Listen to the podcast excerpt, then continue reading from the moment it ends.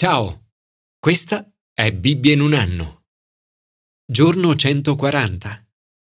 Per duemila anni i discepoli di Gesù hanno affrontato avversità, opposizione e persecuzione. La persecuzione fisica dei cristiani è qualcosa di molto attuale anche oggi.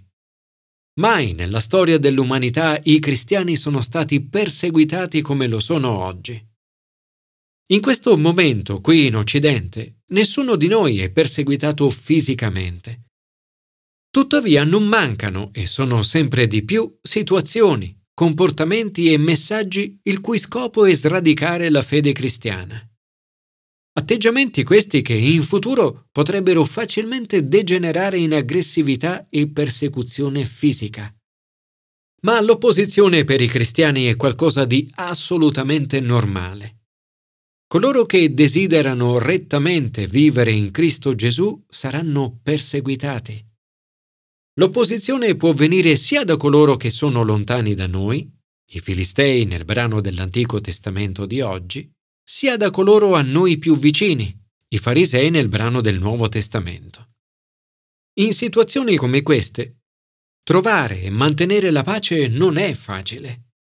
Per questo ci chiediamo, come trovare pace nelle avversità? Commento ai sapienziali.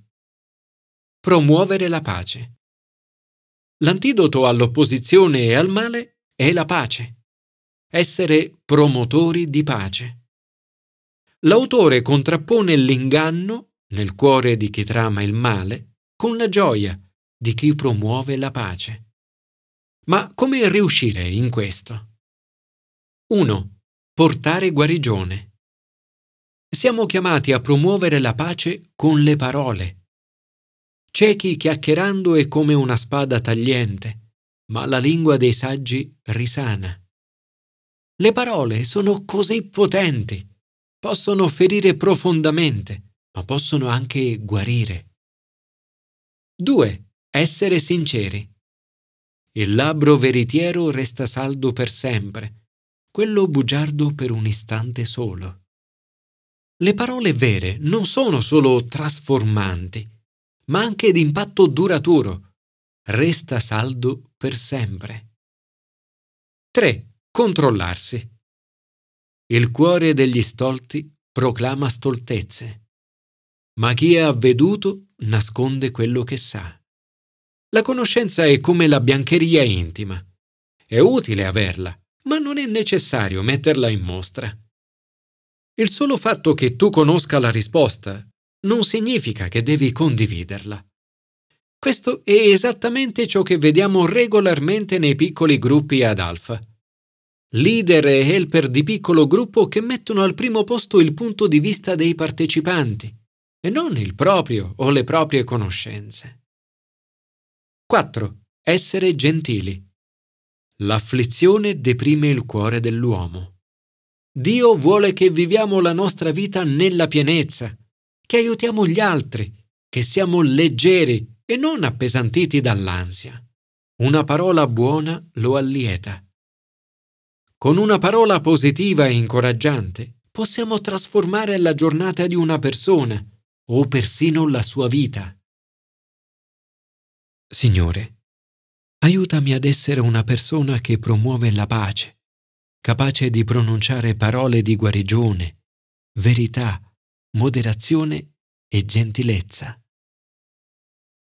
Commento al Nuovo Testamento.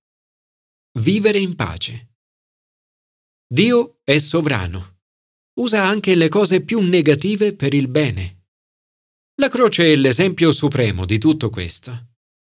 Dio usa il complotto più grande mai realizzato, la tortura e l'omicidio di suo figlio innocente per portare la salvezza all'umanità intera. Per questo possiamo vivere in pace, confidando che Dio userà anche le cose più negative di noi e della nostra vita per il bene. Gesù affronta trame malvagie. Il motivo sembra essere l'invidia, un peccato che colpisce spesso i religiosi. La gente è invidiosa di Gesù perché ha così tanti seguaci e sembra avere più successo dei leader religiosi. Per invidia i sommi sacerdoti e i farisei convocano un'adunanza del Sinedrio. Il Sinedrio è la Corte Suprema della Nazione. Comprende 71 membri, tra i quali il sommo sacerdote. Tra questi, i capi dei sacerdoti rappresentano la maggioranza e i farisei una minoranza influente. Chiedono che cosa facciamo? Un'ottima domanda. Sono invidiosi della popolarità di Gesù e complottano per togliergli la vita. Lo considerano come un male. Caifa, sommo sacerdote dal 18 al 36 d.C., profetizza non vi rendete conto che è conveniente per voi che un solo uomo muoia per il popolo e non vada in rovina la nazione intera? Dio è in grado di parlare anche attraverso persone che tramano il male. Giovanni commenta, questo però non lo disse da se stesso, ma essendo sommo sacerdote quell'anno, profetizzò che Gesù doveva morire per la nazione, e non soltanto per la nazione, ma anche per riunire insieme i figli di Dio che erano dispersi. Forse consapevole del complotto che stavano tramando contro di lui, Gesù non andava più in pubblico, ma da lì si ritirò, rimase con i discepoli. Ma dell'opposizione che Gesù avrebbe dovuto affrontare, questo non era solo che l'inizio. Gesù riceve la più dolorosa delle opposizioni da parte di Giuda. Quando Maria versa il profumo sui piedi di Gesù, Giuda dice perché non si è venduto questo profumo per 300 denari e non si sono dati ai poveri? Un'obiezione questa a prima vista perfettamente sensata. Il problema è che disse questo non perché gli importasse dei poveri. Per Gesù deve essere stato così doloroso scoprire che il suo amico e discepolo Giuda stava derubando lui e i suoi discepoli dell'elemosina ricevuta. All'obiezione di Giuda Gesù risponde I poveri infatti li avete sempre con voi, ma non sempre avete me. Questo di Gesù non è un invito a rassegnarsi alla povertà. Il fatto che la povertà non sarà mai cancellata nel mondo non significa che non dovremmo provarci. Dopotutto la compassione per i poveri è al centro del ministero di Gesù. Questo di Gesù è un invito a rivolgere la nostra attenzione e dei suoi discepoli al significato di ciò che Maria ha fatto. Mentre tutto questo accade, si trama contro Gesù. L'invidia può portare all'omicidio. Non solo stanno complottando di togliere la vita a Gesù, ma progettano anche di uccidere Lazzaro. Lazzaro stava infatti avvicinando molte persone alla fede. In tutto questo la mano di Dio opera straordinariamente. Nonostante l'opposizione e il complotto, Dio porta a compimento il suo piano finale. Ciò che gli oppositori di Gesù considerano il male, Dio lo usa per il bene. Signore, grazie perché ora possiamo vivere in pace, sapendo che in ogni cosa tu operi per il bene di chi ti ama. Commento all'Antico Testamento. Pregare per la pace. Dio non dimentica nessuna delle nostre preghiere. Se anche noi ce ne dimenticassimo, Lui non lo farà le cose che accadono oggi potrebbero essere la risposta di nostre preghiere del passato, di cui ci siamo completamente dimenticati. Con i suoi tempi Dio continua a lavorare per noi. A noi il compito di continuare a pregare. La preghiera deve essere perseverante.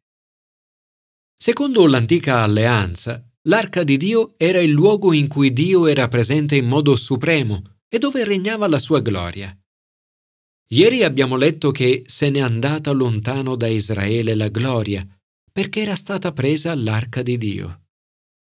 A volte, prima che il Signore agisca e risponda alle nostre preghiere, siamo chiamati ad attendere molto tempo. Il popolo di Israele attende vent'anni. Era trascorso molto tempo, vent'anni, quando tutta la casa di Israele alzò lamenti al Signore. A volte prego per una settimana e mi sembra di aver pregato a lungo. Ma una settimana non è nulla rispetto a vent'anni. Spesso il percorso per la liberazione inizia quando torniamo al Signore con tutto il nostro cuore. Samuele dice, Se è proprio di tutto cuore che voi tornate al Signore, eliminate da voi tutti gli dei stranieri e le astarte. Indirizzate il vostro cuore al Signore e servite Lui, Lui solo, ed Egli vi libererà dalla mano dei Filistei. Il popolo di Dio ha fatto esattamente così. Prima si è sbarazzato di tutti gli dei e delle immagini di Baal e di Astarti. Poi ha iniziato a dedicare la propria attenzione solo a Dio.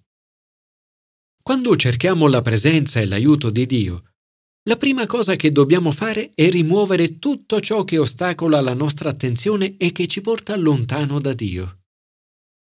Dopo essere ritornati al Signore, il popolo vive un tempo di pentimento, ravvedimento e digiuno.